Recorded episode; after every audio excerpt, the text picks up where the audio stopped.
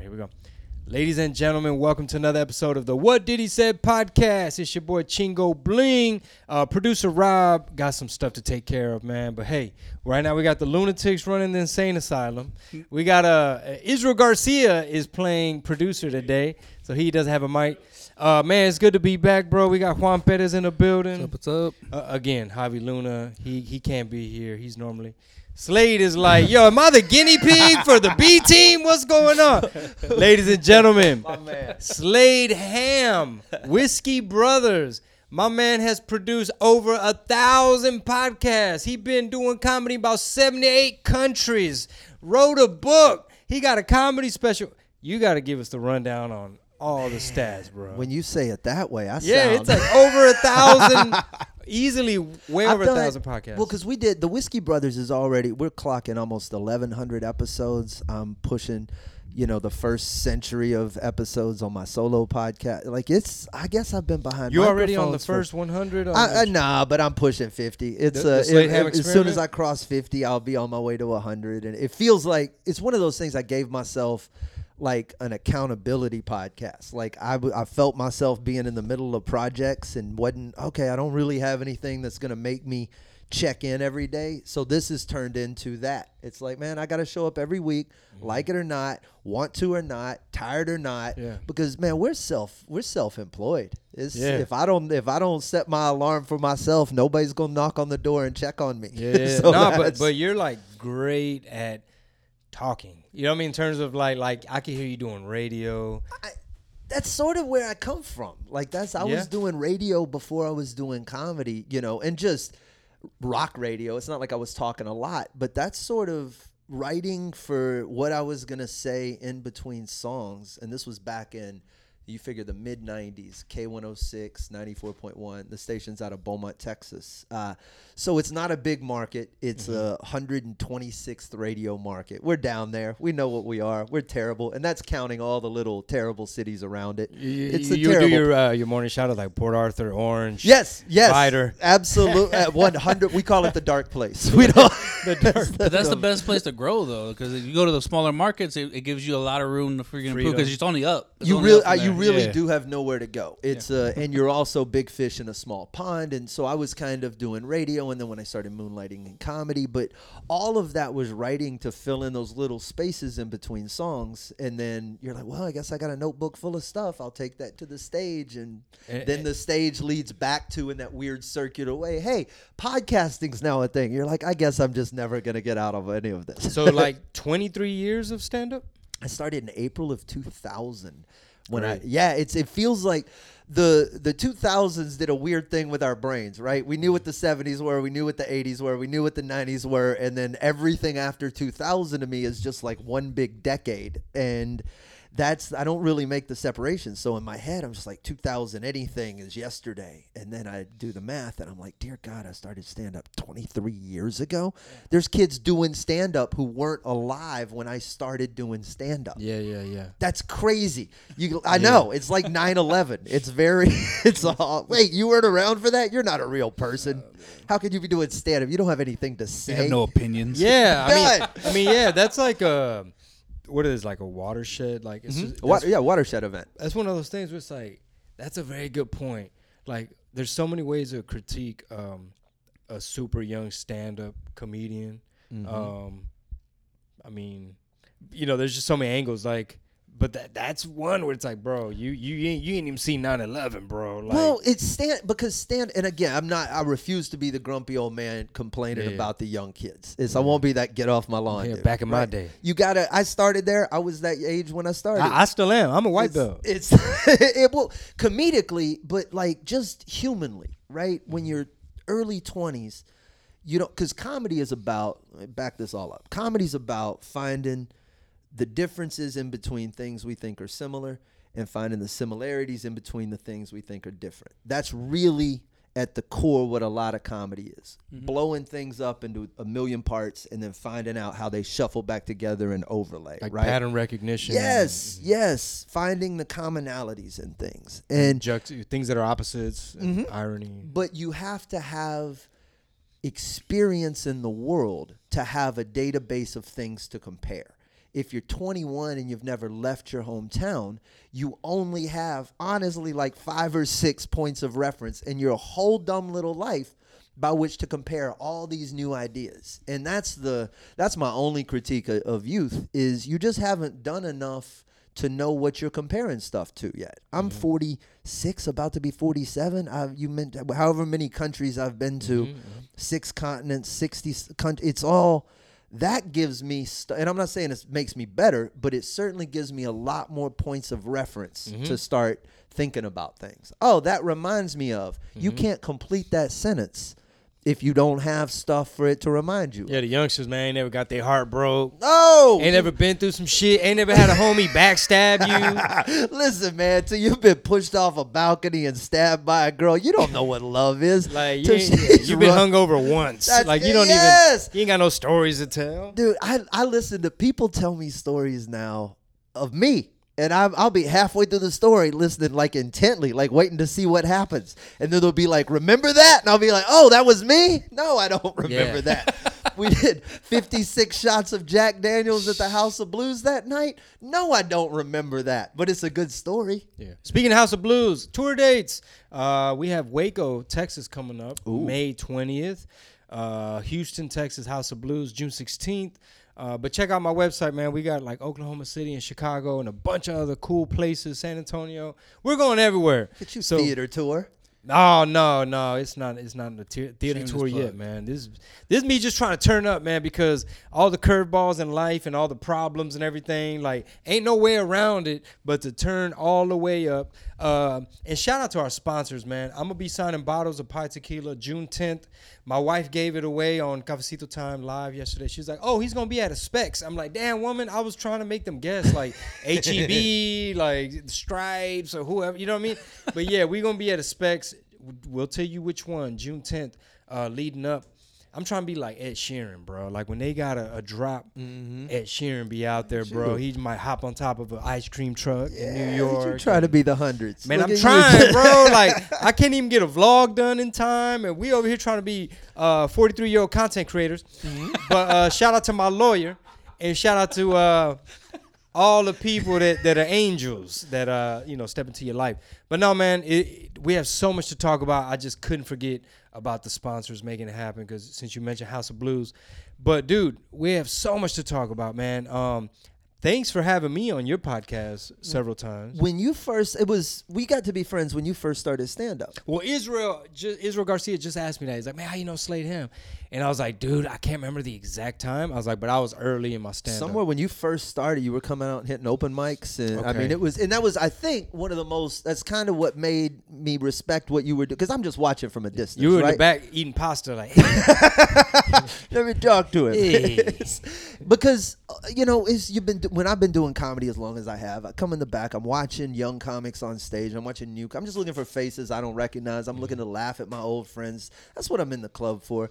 And then to know your name, and it's you instantly just kind of I, I go, man, another one of these dudes trying to laterally move. You know what I mean? Just stay in your lane, bro. Just do what you're. Do- Why you coming over here like every actor and every other musician They're and like, everybody Chingo else? Bling, come on, man. who thinks stand up is something you can just move to Yeah. without doing any real work. Like it's something you can just slip into. And what I respected the most was you came in and just were legitimately open micing it. Not, Oh, yeah. hey, here's what I, I came from this and I got a million this or that. Give me time and attention. You came in and were like, hey, Bombing. I'm the new dude in the room. yeah. I, everybody in this place has seniority over. Give me my spot. Let me do my thing. And you hustled your way back up that, like up into that, that group. That's it's it's like this. It's like in the jujitsu world, man. Some people out there buying a blue belts, bro. Mm-hmm. Some people out there buying stripes, big dog. Mm-hmm. You know what I'm saying? I might be a white belt with two stripes, but I earned my two stripes, big dog. you sub- substantially past white belt. but, now. but that is a thing about like like like Juan and I, we be having these stand-up comedy conversations uh, because we be on these road trips and stuff, and in and out of hotels, air, airplanes and stuff, and we have these like philosophical comedic combos. But one one really good gem, I think, is for example when I was having a private lesson. I'm talking about two black belts out there in El Paso. and I'm talking about real deal black belts, not no bought off Amazon black belt. and one of the things one of the gentlemen told me was like, he's like, you good, bro? He's like, you at the beginning of your journey. Not you're good, you know what you're doing, but like, hang in there, mm-hmm. and it's got to be in you, not on you. Kind of like kind of like the pimp game type of thing. You know what I mean? It's like, mm-hmm. But that's the example for a comedian. I think. That's a good uh, advice for for a up and coming comic because it's one of those things where it's like you can't be in it for certain things because even when the success does come you're going to be tested in a lot of ways. Like that's when sometimes you really got to turn your focus on. And i'll give you an example man.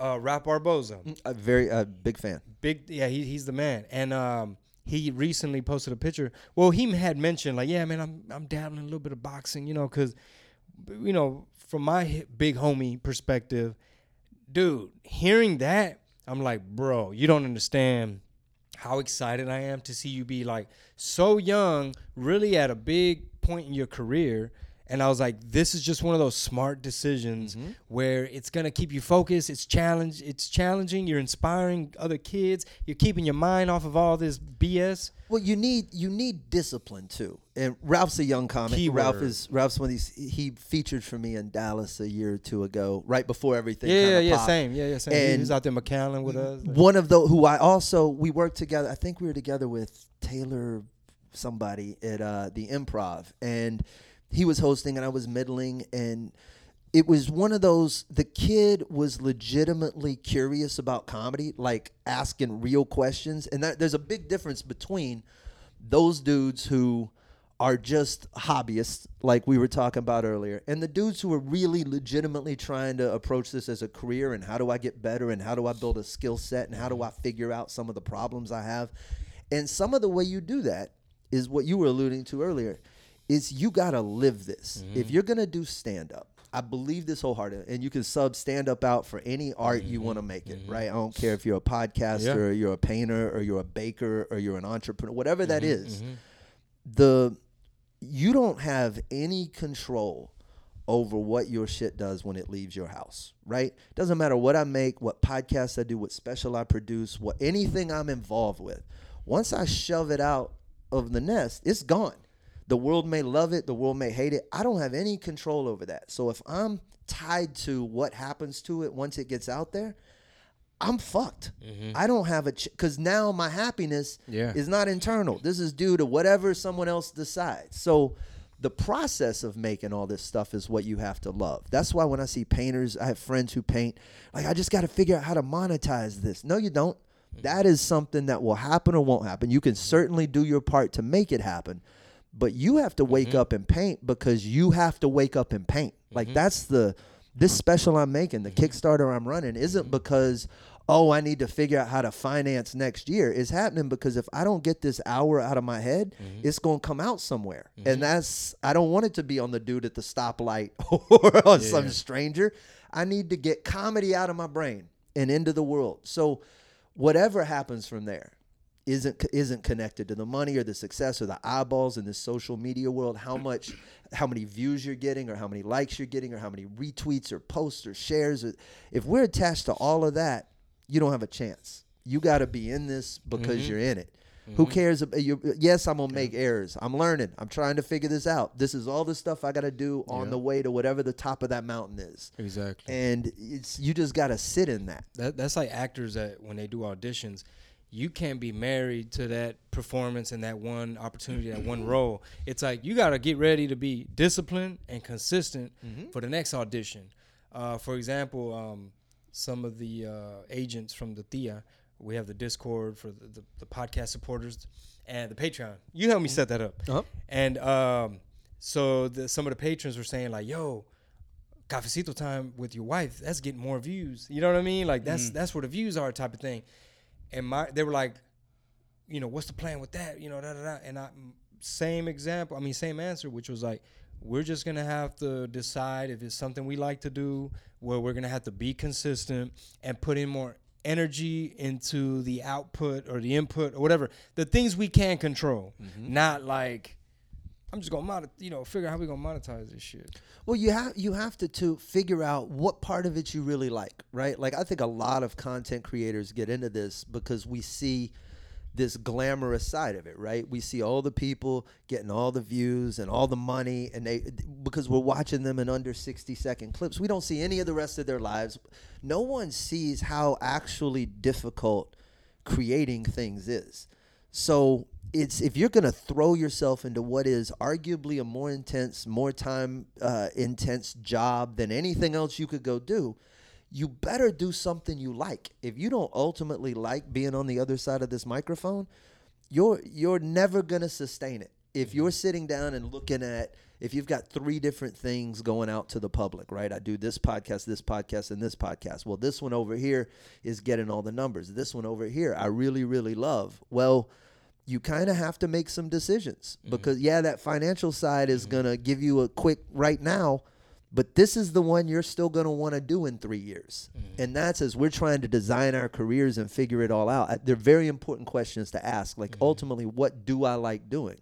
Because if you don't like, working on stand up, if you don't like writing stand up, if you don't like watching tapes of yourself and figuring out where you went wrong and what you could do better and thinking about your stage presence and how to read, or if you're not willing to do all of that, then you should honestly talk to yourself about what you want to do with the rest of your life Yeah. because maybe this ain't it. What what'd you name the special? Sorry. No, you're good.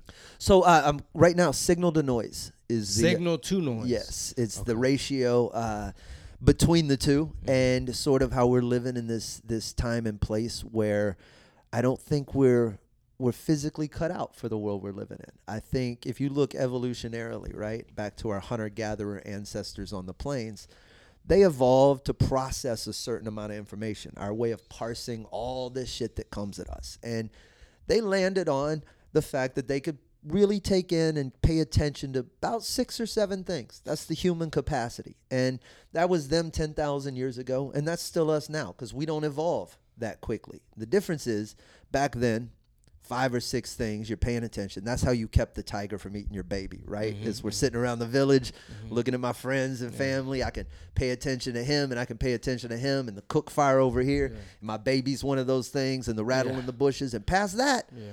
if I pay attention to too much, that tiger will just run in and eat my baby, and I can't do anything about it because I got distracted. And if I pay attention to less than that, oh, I'm just gonna stare into the cook fire and not really pay Yeah. attention to anything. else. Tiger's also gonna eat your baby. That's our sweet spot. Now, 2023. Think about how much stuff is getting thrown at your face every single day. You, it's all noise, Chingo. Every last bit of it. I sat at one of the ALDS games at, at Minute Maid Park at the end of last year and it was it was the game where we we won at the very end, but we was so slow and miserable, and we were lose the Astros were losing the whole game. So I'm bored out of my brain. I decided to count how many ads I could see just from where I was sitting, and I got to 102. Just just where I was sitting, just 102 pieces of information being flung at my face. Yes, noise. It's all noise. So it's kind of how do we keep the tiger from eating our our metaphorical baby in this day and age? And I'm just I'm exploring that, and I think it's uh, it's all really coming out on stage. So when I do this special, that's going to be a, a good core chunk of the middle of it. It's- Interesting. I'm fascinated by how uh, unprepared we are for this environment. Yeah, that's deep, man. That that's how you know you've been in comedy for a long time when you start to like take on take on those uh daunting subjects and peeling back all those layers, you know. and without being I, without being polarizing about it, I think is kind of my intent with this is I don't want to I don't want to instantly separate because I don't know what I believe. The Yeah. truth is, I honestly I'm so mercurial in my beliefs right now. I'm kind of every time I settle into something, I'm like, well, I know how many times I've changed in the past, so let me just mm-hmm. loosely hang on Yeah. to whatever this thing is. So as I approach the special, it's it's kind of nice to be looking at it as a mature stand up instead of just going, well, I got an hour's worth of disconnected jokes. Let me go tell them in some order and record it, which is how I've always thought in the past, mm. right? I just got a bunch of jokes. Let's tell them. This is more, man, I want to say something. I want to start somewhere. I want to chisel through a few points. I want to go somewhere else. And it's not like I'm doing some TED talk. Mm-hmm. It's all, it's still the same funny stories I've been telling from my life. It's still the same me I've been on stage. I've just, I've kind of focused the laser one direction, I think, and mm-hmm. it's it's really lit me up more creatively than I ever have before because I'm looking for. I think before I was kind of looking at stand up in this well, there's so much funny stuff out there. Let me just catch what comes to me. And now I'm in this place of no, I'm looking for very specific things. I'm writing for this and I'm writing for this and this is I got to make this point in here. So let me really dig in and that's been I think it's like it woke me up again. Instead I got mm. real complacent for a few years. Oh shit, that's interesting. now I'm like, "Oh, wait, I'm writing with purpose." And then those are the ones that actually stick out, and those are the ones that actually like transcend time and everything. Is like, I mean, that's what really happened with like George Carlin and stuff. Is like when he was just doing jokes to do jokes, and all of a sudden, he it just he flipped the switch, and all of a sudden now he's actually saying stuff with so much substance. Yeah, like- you f- you find like, you find what it is. I mean, uh, you can't help it, right? You talk about finding patterns and stuff like Mm-hmm. that. You can't look at your life over 23 years and not find some overlapping circles and some patterns and some commonalities that you might not even been aware of up front. But you're like, "Oh no, that's turns out that is who I am. That's what I that's what I've been angling towards for 20 years." Mm-hmm. So but y'all, both of y'all both came from from radio to comedy and, and things like that. Did y'all? Because there's only a, like there's a few that I could think of, like y'all, like Ali Siddiq mm-hmm. kind of thing.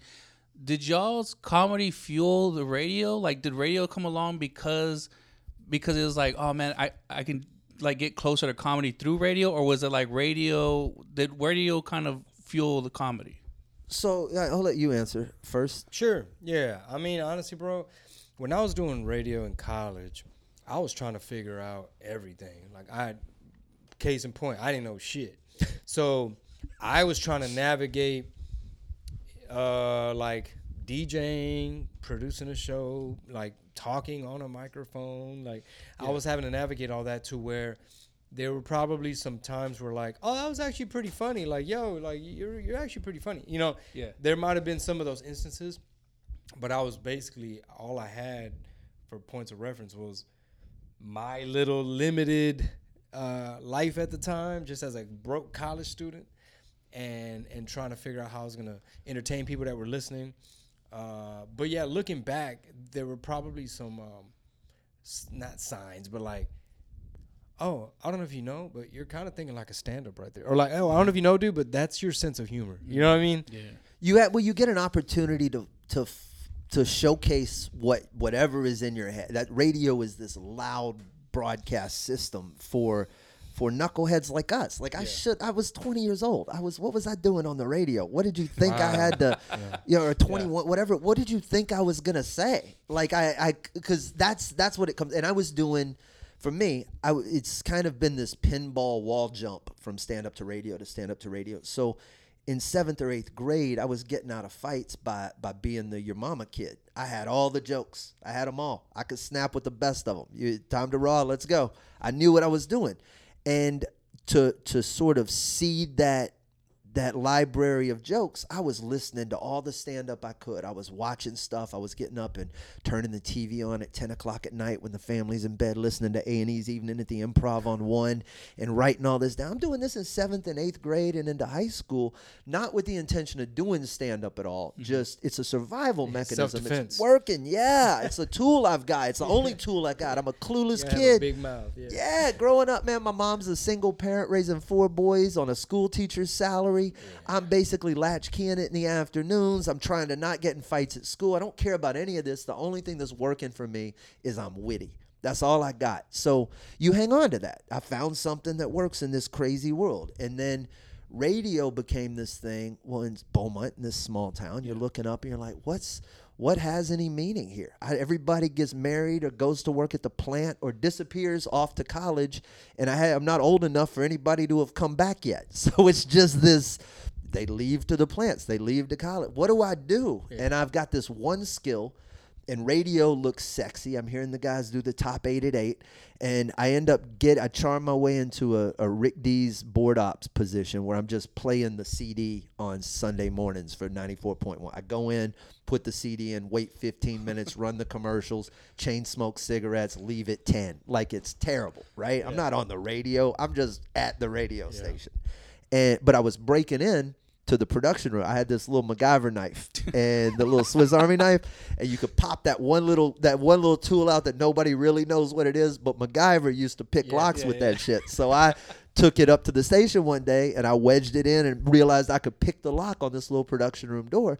And I started making air checks and sending them to the station, the rock station across town, because they needed air checks, and I wasn't on the air. Which so is like a demo tape, right? yeah, it's an air check for the uninitiated. Is basically what you sound like talking over music and hitting what's called the post, right when the vocals come in. So I would turn, I would make it. I was recording like a demo, like I was on the air. And this is before everybody right now is like, well, that's simple. You just do that on your phone. Listen, on mm. phones you had to pick up and turn dials. This was a thousand years ago, and we didn't have the tech. There was no. There was no, I mean, you were on old school eight track recorders and tape and reel to reel. So I'm manufacturing this air check and then sending it every week, one over to the, the other station. And they finally hired me. they were like, Yeah, you still want to be on the radio? I'm like, Yeah. They're like, You start at midnight. I'm like, Oh, my oh, God. yeah. That- And- that's amazing. Real quick, cut you off. That's amazing because normally, the like he just said, technology wise, normally the only people who are able to put together an air check is if you were already working at a station Yeah. and you trying to move to another market or a bigger market or something. But like he said, they didn't have apps and software to like for compression, like to get your voice over the music to sound the way radio sounds. There, radio has like the compressors and Oh, yeah. all that shit. Back then, there was, I mean, Pro Tools hadn't even came out. No, no, no. GarageBand, You no kind of apps and software. You couldn't even digitally record. It was. I remember when we came when I moved over to the uh, rock station for that gig. They had the first automated computer system, and this it was Scott Studios, and basically the songs would autoplay. You could start or stop it. It was all digital, but at at uh, 94 we were still spinning CDs and physical like 8 track carts for the commercials. And the recording process was there were no there was no digital multi-track anything. Like now you turn on Adobe Audition or Audacity or any Pro Tool any number of these. Just click record and everybody shows up magically through their digital inputs this is all hardwired into a board which is run to a reel to reel. And when you when they we were cutting and splicing was actual cutting with a razor blade and taping tape back together. So to put all this together in a meaningful way because it wasn't like i got all these in a row where you just digitally cut and paste i would make all this and then send it every week. So it was a ultimately it looks like I was showing tenacity. The truth was I was doing what I did very well for the better part of a decade, which was do more work than any human could imagine possible in an attempt to get out of having to work. That was what I was good at. Bro, I work 80 hours a week to keep from having to work 20 hours a week. Bro, that's me. that's been me since college. But you, there's a point for me where everything sort of shifted in those early radio days. To answer your question, a million years later, mm-hmm. I wasn't doing it because I was working towards stand up. I wasn't working towards anything. Mm-hmm. I was just sort of working towards not having to do anything. Radio is this blissful way for me to make enough money to maybe go to college. I don't know what I'm doing. I literally don't know.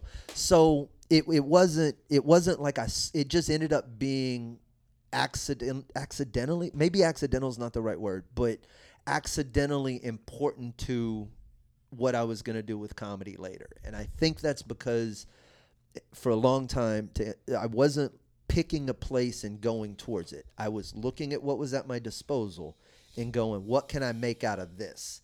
And for that reason radio probably had more input as to why I became a stand up just for that reason. Well this, these are the skills I got, and this is what's interesting to me. Hey, bro, you know what's interesting? Uh, is every time Slade and Chingo Bling link up, there's always some kind of weed involved. How about that? Let me give you a couple quick stories. so Slade and uh, Joey Diaz go way back. Oh yes, and I'm a big Joey Diaz fan, and uh, Joey Joey was gonna be at the Improv, and I, I'm like like this how you know I'm a fan fan where it's like I'm like oh my god I'm gonna take some weed to Joey Diaz you know what I mean like I didn't even have that much weed at the time but I'm like man he's gonna get mad if I only give him this much and he probably ain't gonna smoke it because he don't smoke fan weed and uh, so I'm like am I about to waste all this weed so anyway I guess Slade was featuring for him and I'm all Slade Slade, Slade. You know, he's like, oh shit, what's up? Chico's like, hey man, uh, hey man, this for you and Joey, man. You know, it's, it's pretty loud, man. You know, let, let them know Chingo sent you, you know, or something like just being a giddy fan. Yep. And he's like, all right, motherfucker, I'll see if it makes it to him. and then uh, Slade got me involved with this opportunity to be in a, um, it was basically like a pilot called Just a Bit, which they're actually pitching it right now. There's Yep. a lot of really good inroads for that. Uh, Adam was just here like the other day picking up some files because he's got a big sales presentation Adam Taylor is so fantastic. super hardworking dude. Uh, so so Slade hooked me up with Adam and and, um, and Rob and this really cool show called Just a Bit. You're gonna hear more about that real soon. But uh, as we were watching like one of the premiere screenings, uh, it was like they rented a small theater and we did some stand up leading up to it, and then it was night. yeah, it was fun. Then it was time to press play. And Slade's like, hey man, you know what make the next 30 minutes way more interesting. and I'm like, oh, we stepping outside, you know? So we're like playing hooky out there, like, yeah, man, I appreciate you put me in this show. Next thing you know, we're coming back in like the little Oh, it's over, huh? But it was great. Which certainly it was. It was the stand-up show. Well, was better off in that we waited. What do you mean? Waited to that we did that we the next 30 minutes Oh, ended up yeah, after yeah, the yeah. stand-up show otherwise that would have been the worst 30 minutes Yeah. i'm terrible And, at uh, stand-up that way Jerry, Jerry, jerry wayne longmire Jerry hosted Wayne. that show Jerry Wayne was on the show, and you helped produce his special as well, correct? it's a I, man I, th- I think this is true right in stand-up you find you find a tribe you find the one that you find early on when you first start which is generally just made up of the people that are around you and then later on you kind of pick and ch- all right well some of these people aren't gonna make it and some of these new people you know what i mean like we tried i'm always Shit. I'm always gonna be here for you, but not not for this. like, and then you you replace those, and you get you get a better group of people that take you through another chunk of your career or life, and then once you have, we should always be evaluating that. Like there should be employee evaluations for sure for the five people you're closest to, right? Some of them's family, some of them you're stuck with. I get that, but we should be a little intentional about the five people around us. And Jerry's one of those guys. He's in my five right now, and it's a lot of that is the same drive that got you out there realizing that there's no way to get back into stand up or get into stand up period without actually running the course. Mm-hmm. There is no there's no secret trap door.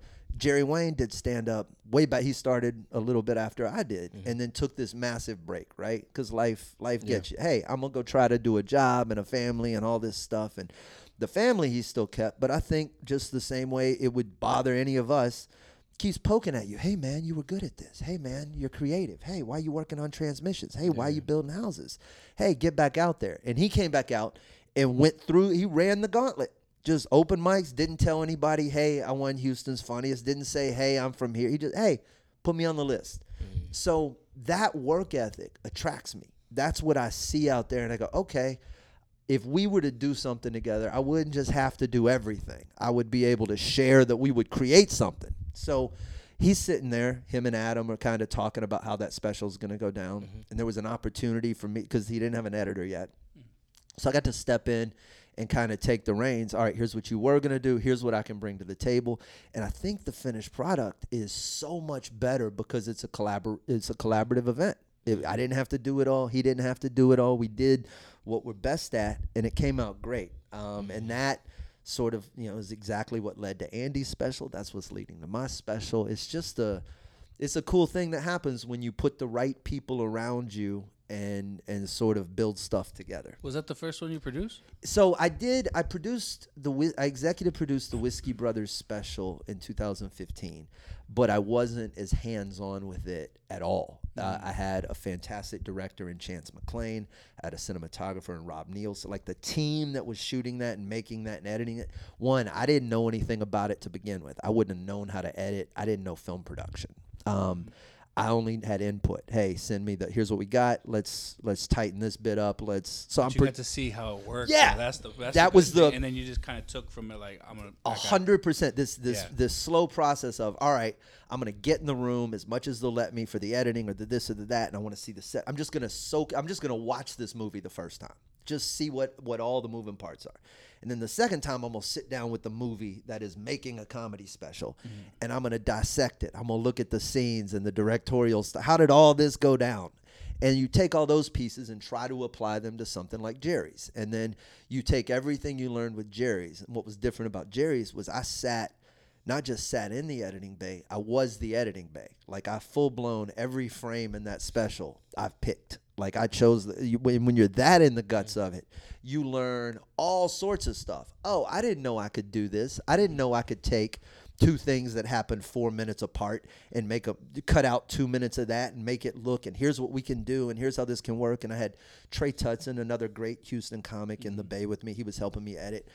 So by the time I was done with that, it's like, oh, there's 10 different skills now that I didn't have with the Whiskey Brothers, and I didn't have them with Jerry's, and I didn't have them with Ant. Now I've got all those, and I know going into mine, there's still stuff I'm clueless about. But all these specials allowed me to have conversations with bigger people than me. My friend Jordan Brady, who's directed a ton of comedy. Um, I Am Battle Comic was the film I was in, but he's the dude who did I Am Comic, and he did Maria Bamford's special. He's done some cool stuff. Uh, I got to pick his brain, and then I had a long phone conversation with Barry Katz, who, Oh no shit. yeah, executive produ- creator of Last Comic Standing, and executive producer of I don't know how many comedy specials. Oh, You have to be a manager, undeniable. All of what the- if, uh, yeah. like the who's who. he's comedian. he's a And I told Kevin Hart, Kevin, yeah, you a good impression. have to be undeniable. So that's that's him. So to, we had a half hour conversation about Andy's special, and he's looking at some things he can do with Andy in the future, and that's what prompted Say the- Andy's last name. Andy Huggins. There it is. So uh, the the legendary, we've been dancing around Texas it. Outlaw. One of the original outlaw comics, 74 years old. He's been doing stand up for 45 years. It like for literally my whole life. The sup- conversations I'm having about these young bucks, he's having about me and been murdering that whole time. and a straight killer. So to have one, not as that that being the property, right? That's what I'm dealing with. It's I'm restoring a Mona Lisa. It's not like I got a whole lot of work to do to make Andy great. I just got to make sure we capture it. So there's some things I learned along the way, and sitting down with Barry gave me an opportunity to have them sort of, you know, his opinion on what he would do, how he would envision a backdrop, how he would handle the lighting, how he would handle the length, how he, you know, things like that. And it's stuff I hadn't always thought about, right? The way he's explaining what he would do with a backdrop and why there's distance necessary between the comic and this or how how he would have gone about directing the actual comedy, how he would have pulled Andy out to you know, and there's things that weirdly I, I sit here and say I fundamentally disagreed with. Um, it, it's and that sounds like an egocentric thing to say when you're on the other end of a table with someone like Barry Katz. But one of the things, for instance, was he said he would knock he would do a 30 minute edit and try to and sell that in a different way. And my my rebuttal on that was we didn't do this to sell a half hour special. We did this to record Andy's legacy, right? I'm trying to show Andy Huggins at his best in his entirety.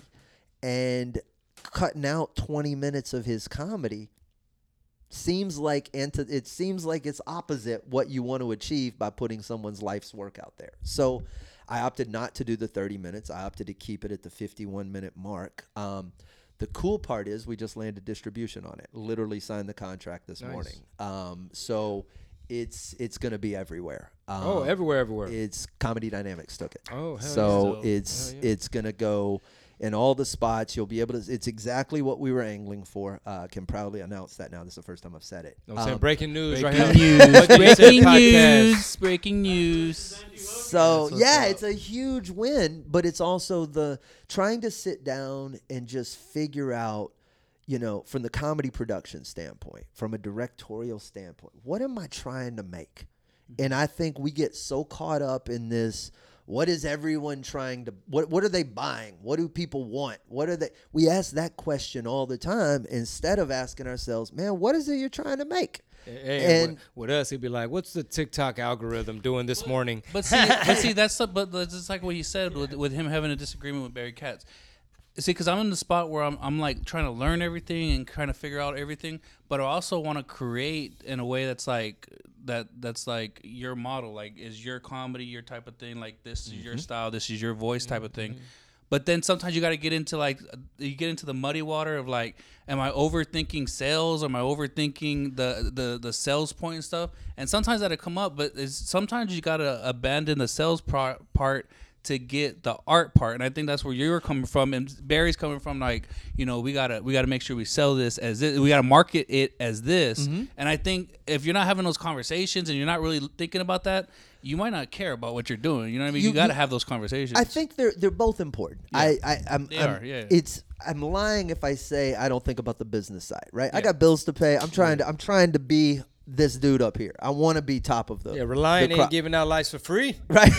so I'm I'm trying to be that, Yeah. but I also can it, it, when it comes to prioritization, when it comes to what I think of first, when it comes to what I decide I'm going to make, the of the two critics, the the the businessman in me and the artist in me. The businessman doesn't get to talk until the artist is done, mm-hmm. and that's the that's how I hold my roundtables. And it's you still have to pay attention to this. But when you when I look at the business side of things and I look at what I'm what I'm going to say yes to, right? And that's ultimately what it is. I look at how much time and life this is going to take out of me if I say yes, right? That's a big one. Mm-hmm. And then two, I ultimately am trying to make the decision that's going to leave me the most latitude, right? What's going to give me the most options in the future? I don't want to say something, I want to say yes to something that's going to guarantee me that I'm going to still be doing this exact same thing in five years.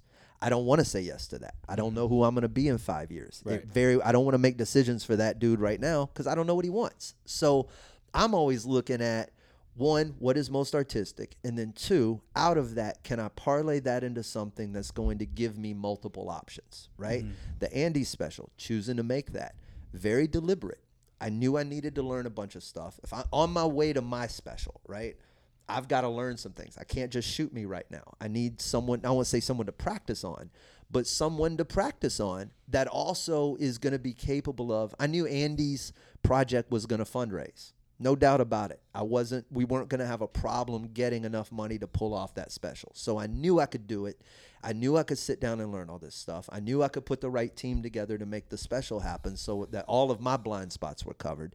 And then I knew when I was done with that, look at the options it was going to give me. Financial possibility and that we could sell it or license it. It was going to give me directorial chops for the next thing i might want to do. It was going to give me the ability to do my own special in, in the way i want to do my own special. And along the way look at the other stuff i picked up editing and all light all these tools that now give me the ability to do things with the podcast i couldn't do before with my special i couldn't do before with just the bit or the pilot or some of this production so all of those steps are really deliberate ones. The one I'm doing with the steps I'm thinking of with the with my special are what it's going to open up in terms of I'm not going to be locked into anything else by that special. So it limits me none, but it gives me the potential to break it up into shorts and now push a YouTube channel that might monetize, to put these things on Facebook that might monetize. More importantly, some of this could go viral and catalyze a following that now puts asses in seats, which is ultimately what I really care about is how do I fill up a room